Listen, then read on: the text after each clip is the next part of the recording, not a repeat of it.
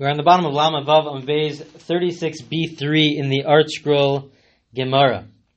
The Gemara just discussed uh, the halacha, the law that a person is not allowed to marry somebody who's pregnant, or they're also not allowed to marry somebody who is nursing. And again, the, the reasons behind these laws will be discussed in greater detail uh, in a few pages and a few dapim. Uh, but what our our sugya, what our discussion was about, was not about the reasons behind the laws, but that what happens if somebody uh, violates this law. Let's say they do marry somebody who is pregnant, or they do marry somebody who is nursing. Rav Meir says that we have a knas, we have a fine for them, and they have to get divorced, and they have to get divorced, um, and they can never remarry. The Chacham say they argue, and they say that no, they could. Uh, they could remarry, but we make them get divorced. They require a divorce document. We make them get divorced, and then they could remarry after 24 months after giving birth. Uh, after she stops nursing, which is, let's say, uh, two years after she gives birth, uh, so then they are allowed to remarry, but they would have to get divorced. So the Gemara now is going to ask a question according to the position of the Chachamim, who say that they could remarry after they get divorced, after if they wait uh, wait till two years after uh, she has a, a baby. Uh, the Gemara is going to ask a question. This question requires a lot of background, and so the Gemara gives will give a lot of the background, and then after a few lines, they will then present their question. But essentially, before we see the Gemara inside, the Gemara will ask that it makes sense and it's fine uh, if we say that they have to get divorced and they could remarry if they were married to a Yisrael, if they were married to a non-Kohen. However, what will happen? Is there any change whatsoever if she was married to a Kohen? Because if she's married to a Kohen, the law is, is that somebody who's divorced is not allowed to marry a Kohen. So let's say a Kohen married somebody who's pregnant or somebody who's nursing. The Chacham say that they have to get divorced, not just to separate, but they actually have to get divorced. There has to be a divorce document. And so they have to get divorced, but now there's no option for remarrying because the husband is a Kohen. Uh, so do we say, uh, is there any difference? Is there any changes because the husband is a Kohen and there's no opportunity for them uh, to get remarried? Uh, so, but first the Gemara introduces a different scenario, which also might have a distinction between a Kohen and Yisrael. If the husband's a Kohen or a Yisrael. So the Gemara says as follows: Amar le Rav Ashi Rav Hoshea Breder Vidi. Rav Ashi says to Rav Hoshea Breder Vidi. Hasam Tanya. It's taught in a brisa. The brisa says as follows: That Rabbi Shimon ben Gamliel Omer Kol Shasha Ba'Adam Lamed Yom Eino Nefel Halosha Sveika Hava. Uh, so they are discussing the following uh, the following case of uh, a potential for yibum. We have a case where uh, the the husband passes away without any children. Uh, the wife uh, is pregnant and she gives birth. And so, if it's a healthy, viable baby, so then there's no need for yibum, and she can marry whoever she wants. However, if it is not a healthy baby, if it's what we refer to as a nefel, not a healthy baby, so then she would require yibum or chalitza. And what happens? So we say that if the baby is able to survive for 30 days, if the baby is able to live for 30 days, so then we say it's a, for sure a viable baby, and and uh, she does not require yibum or chalitza. She can marry whoever she wants. However, if it is if the ch- child does not survive 30 days, and Rashi points out that not only that does the child die within the first 30 days, uh, but it's also a case where it, the child did not, uh, the pregnancy did not reach full term. It did not reach full term, and in addition to that, the baby was not a healthy baby and died within uh, the first 30 days.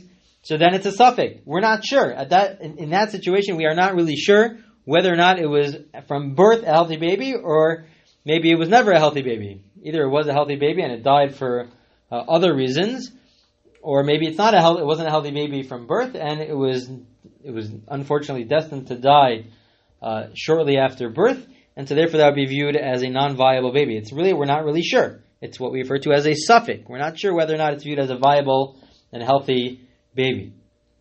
So the Gemara says as follows: Itmar, with regards to that law, again, this is all an introduction to the question, but with regards to that law, um, may specific social, if we have a case where the infant died within the first 30 days, the Amdam Niskachan, what did the mother do? The mother went and she got engaged to somebody else.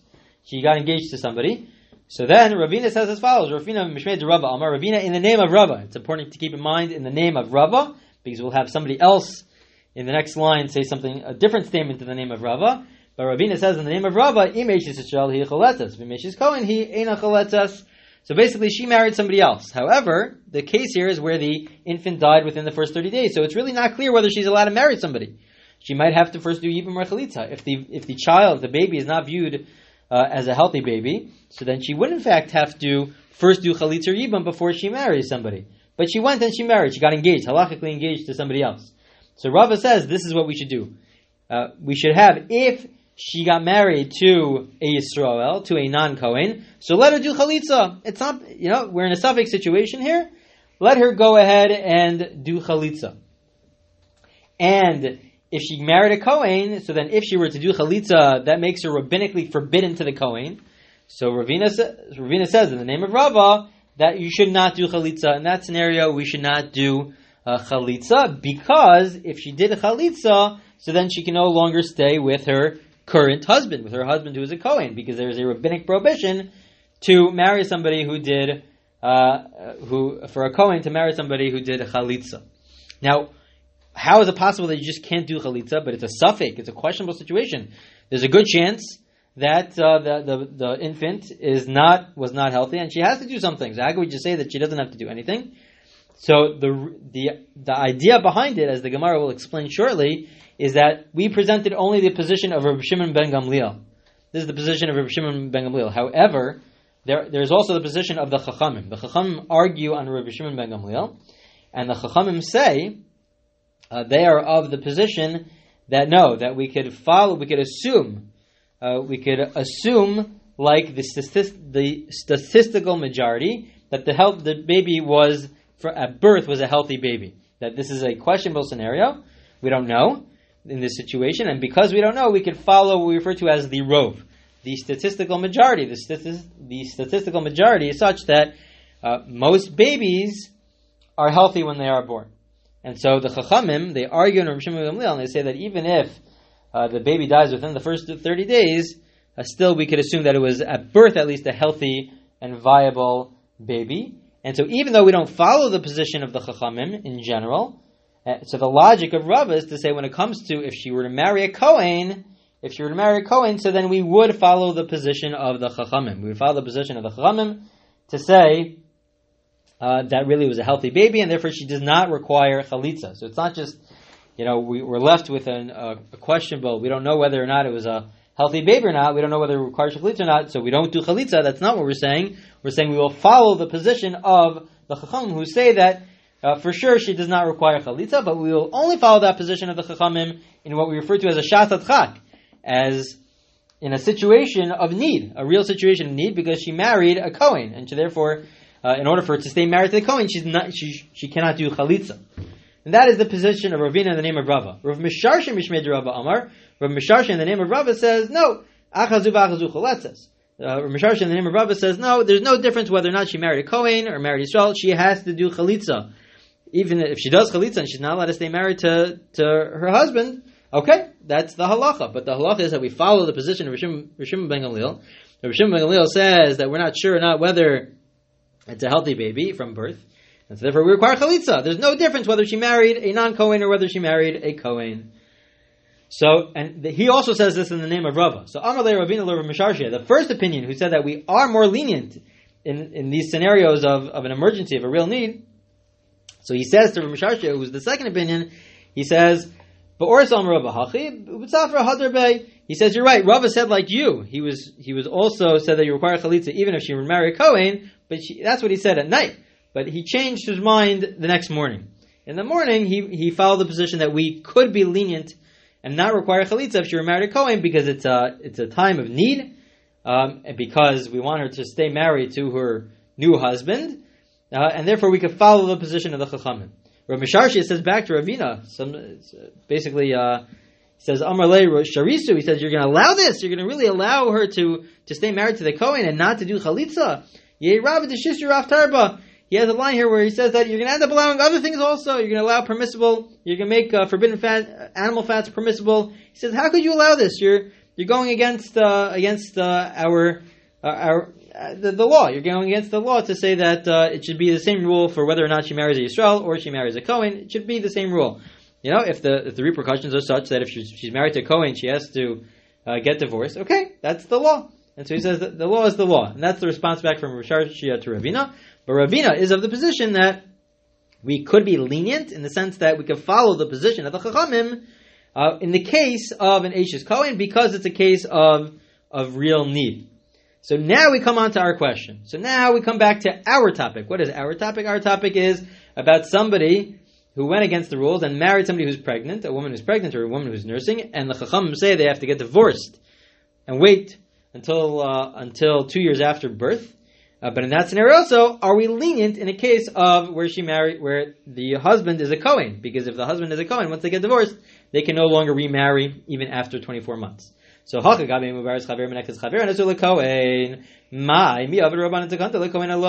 Do we have a because this is a case of Shasat Chak, this is a case of a real a real need, do we say that we're more lenient in this case? When when a Kohen marries somebody who is pregnant or nursing. So Amarlei, so Rav Hoshaya, the whole question was asked to Rav Hoshaya, he responds, no, there is no difference. Why?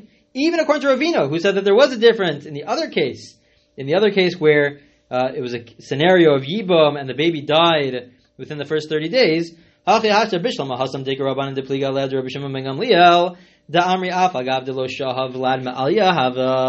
Hava Kohen came to Lo Esher Abdinan Karabanan. I understand over there in that case. It's not like we're saying we're just going to be lenient for the sake of being lenient because we want them to stay married. No. What we're saying is that there's another position. We follow another position. We could follow the position of the Rabbanan of the Chachamim. The Chachamim argue in Rishon Gamliel and say we view the baby as a healthy baby because we follow the majority. Rishon Gamliel argues and says that it's a safek. It's a it's a question. We don't know. But the, the Rabbanon, they are of the position that it's really a healthy baby. If it's a healthy baby, we do not require chalitza. And as the Ritva explains, the idea is, is that really, we follow the position of the Chachamim always. We really always follow the position of the Chachamim. However, we want it to be stringent, and so we said that if there's, if, if we're able to be stringent, we should be stringent like Rabbi Shimon ben Gamliel. But in a case where we can't be stringent because she married a Kohen, and then if they did chalitza, she can no longer stay married to her husband. So therefore, we fall back on the position that we really follow. The idea is that we really follow that position, and so therefore we fall back on the position of the chacham to say that we do not require chalitza. But in our case, of al kaman navid, but in our case of violating the rules and, and marrying somebody who is uh, a woman who is nursing or she's pregnant, so then, according to both opinions, Chachamim and Rameir, they both say you have to get divorced. There's not a single opinion that says you do not have to get divorced. Everyone says you have to get divorced. So the idea is that in a time of need, we're not, we don't, we don't just throw aside halacha. We don't throw aside halacha in a time of need, but we follow the position that really we always follow. Just sometimes we're more stringent to follow other positions, but we always have to follow halacha. So in this case, according to all positions, you have to get divorced. So according to Meir, he says that we give them a fine. They have to get divorced. They cannot even remarry. And Vikra Rabbanon Ha'amri Beget. And if you follow the position of the Rabbanon, the other position, when they marry somebody who's nursing, so we say they have to get divorced. They could wait 24 months and then remarry, but they would have to get divorced. According to all opinions, you have to get divorced. So there's not even a room, there's not even an option to be lenient when the Kohen is the, mar- is the one who marries somebody who is nursing or pregnant, because even if you want to be lenient, because it's a time of need, it's a time of Shas Chak, it's a very important rule. We can only be lenient because we're following the position that we really hold. It's just that in, in, in, other cases where it's not a time of need, we try to be more stringent. But we always fall back, if we have to, we fall back in the position that we really hold of. But in this case, where the Kohen marries somebody who's nursing or is pregnant, there is no option to fall back on. Everybody agrees that you have to get divorced. And so therefore, in that scenario, even the Kohen would have to get divorced and they cannot remarry, unfortunately, because, uh, because there's a rule that the Kohen cannot uh, marry somebody who is divorced, and, they, and we made them get divorced. Okay, that is that topic. We have a few more minutes, and so I wanted to start the next topic, a totally new topic, but we'll just start the next topic. The Gemara now uh, will focus for the rest of the blatt, for the rest of the page, we'll fo- focus on the last case of the Mishnah. The last case of Mishnah was a case where they did Yibum. Again, it was a scenario where uh, a husband passed away without any children. The wife should have done it, uh, should have been a scenario where we needed to do Yibum or Chalitza. However, uh, we don't know either. We don't know whether she's pregnant or she is pregnant. The Mishnah says we don't know whether or not she's pregnant, and let's say uh, they did yibum already, and without us knowing that that she was pregnant, and she ends up having a child. So the case, the last case of the Mishnah is where they did yibum. The brother-in-law and the sister-in-law they did yibum. They had sexual relations, and he did it within the first three months, and so now she has a child. And we don't know, in the times of the Gemara, we don't know whether that child comes from her first marriage or from the second marriage. We just don't know if it comes from the first marriage or the second marriage. Uh, so, because it might come from the first marriage, therefore not, she's not allowed to stay married to her brother-in-law. Her brother-in-law, there's no mitzvah of yibum if it, if the child came from the first marriage. They would have to get divorced. So the Mishnah says you have to get divorced. Not only do you have to get divorced, uh, you also have to bring a korban, a sin offering, but not a regular sin offering, a sin offering that you bring in a questionable situation because we're not sure if they if they really uh, violated a prohibition of marrying your brother-in-law, of having sexual relations with your brother-in-law and sister-in-law, because it's possible that the child is from the second marriage, is from the, from the yibum itself. It's possible that the child is from the yibum itself, and so therefore we're not sure whether a person sinned or not in this scenario. Very interesting scenario, and so therefore they have to bring a, the sin offering that one brings in a questionable scenario of it's referred to as an Asham Talui. The child himself, says the Mishnah, the child is perfectly fine. Either the child comes from the first marriage, or there's a mitzvah to the Yibam and it comes from the Yibam. So the the child is certainly not uh, the the product of a of, an, of a forbidden relationship because either way it's from a from a fine relationship. We just don't know if the child is from the first from the first marriage or from the Yibam. So the Gemara says as follows: Itmar, Kitcha Ushlosha Ubarach. Oh, sorry. There's a few, still a few more lines uh, in the Gemara before we get to, to the next Mishnah. So let's read that quickly. Idmar, What happens in the following scenario? A person does not follow the rules of of havchana, which is to wait three months between a marriage. This is just a separate point. That between a marriage, there's a rule. It's in order to know who the child is, you have to wait three months. So they got engaged, halachically engaged. They never had sexual relations, and the husband just ran away. Seemingly, he ran away so that they wouldn't have sexual relations so that they would follow the rules of Havchana. So, but he violated the, the law that they, they're not allowed to get engaged. He, he got, they got engaged, but they never had sexual relations and he ran away. So, Pligi bar Ravachav V'Rafram, Chad Amar Lei, V'Chad Amar Eruke Mistay. There's a machlokes. One opinion says that they, they violated the law and we put a ban on him. We even put a ban on him. The other opinion says, no, running away suffices. The fact that he ran away, that suffices, and that's in fact the opinion that we follow. And we recommend that it even prevents divorce. You don't even have to get divorced. Uh, you would you just be able to run away. Have Ovda Amarlu Rafram. There was even a story where Rafram said, "Iruki mistai." You're allowed to run away. That uh, that that running away works uh, so that you don't have to get divorced, and uh, because you're not going to have sexual relations because you are so far away from the city uh, that you're not with the woman that you got engaged to, even though there was a violation to begin with, because we need to have that three month uh, time period to separate between one marriage and another marriage, and you got engaged during those three months, you violated it. Uh, and in general, we'll say that you have to get divorced and wait those three months. By running away, it's another option, and you could just you could just run away. Okay, returning back to our case.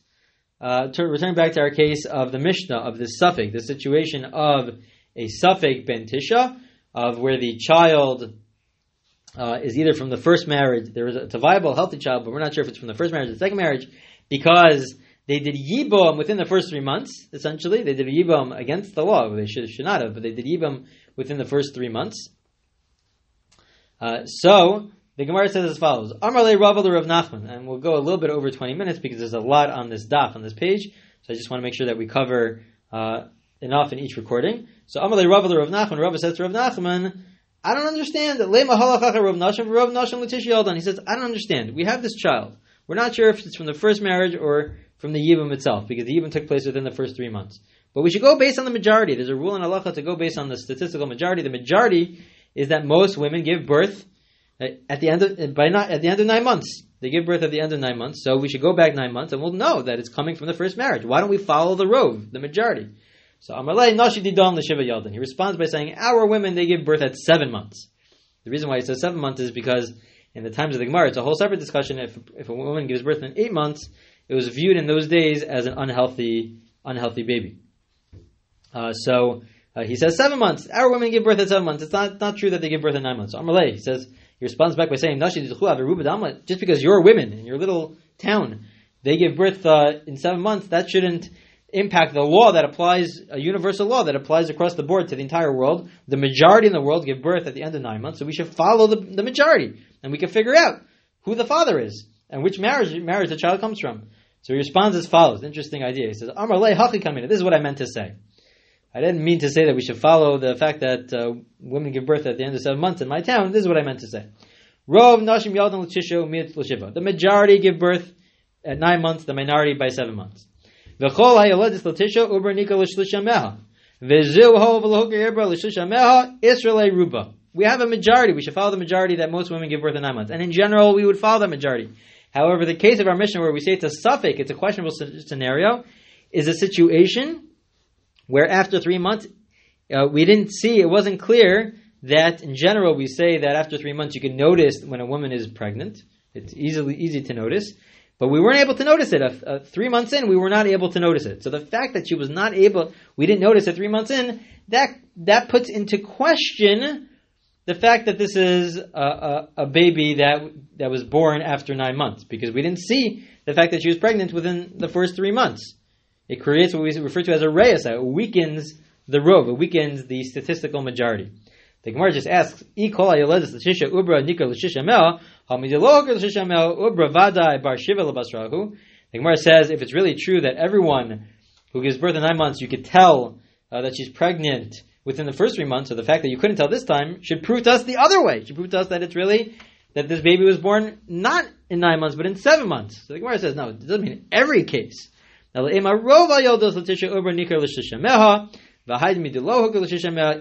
It doesn't mean every case. It means that most of the time, if you give birth in nine months, you can recognize that she's pregnant within the first three months. In this case, we did not recognize it. Was not able. We're not we didn't see that she, we couldn't recognize that she was pregnant within the first three months because we couldn't see it. So therefore, that puts into question. It doesn't make it automatically that the baby was born in seven months to the to the yavam to the next uh, in the next marriage, but it puts into question the rov. It puts into question the statistical majority that this baby was born uh, full term in nine months. It puts it it puts it into question because we didn't see it wasn't we weren't able to notice that she was pregnant after three months. So because we were not able to notice, so now it's a case of a safek. This is a bona fide safek, a questionable. Uh, it's really a question. We don't know whether this baby was born after nine months and therefore to the first husband or after seven months to the yavam, to the second husband. So it becomes an open question, and that's the case of our Mishnah. The case of our Mishnah is with this open question, and we will discuss, the rest of the Gemara will discuss this very interesting case of where we don't know whether or not uh, this child is from the first marriage or from the Yavam after Yibam.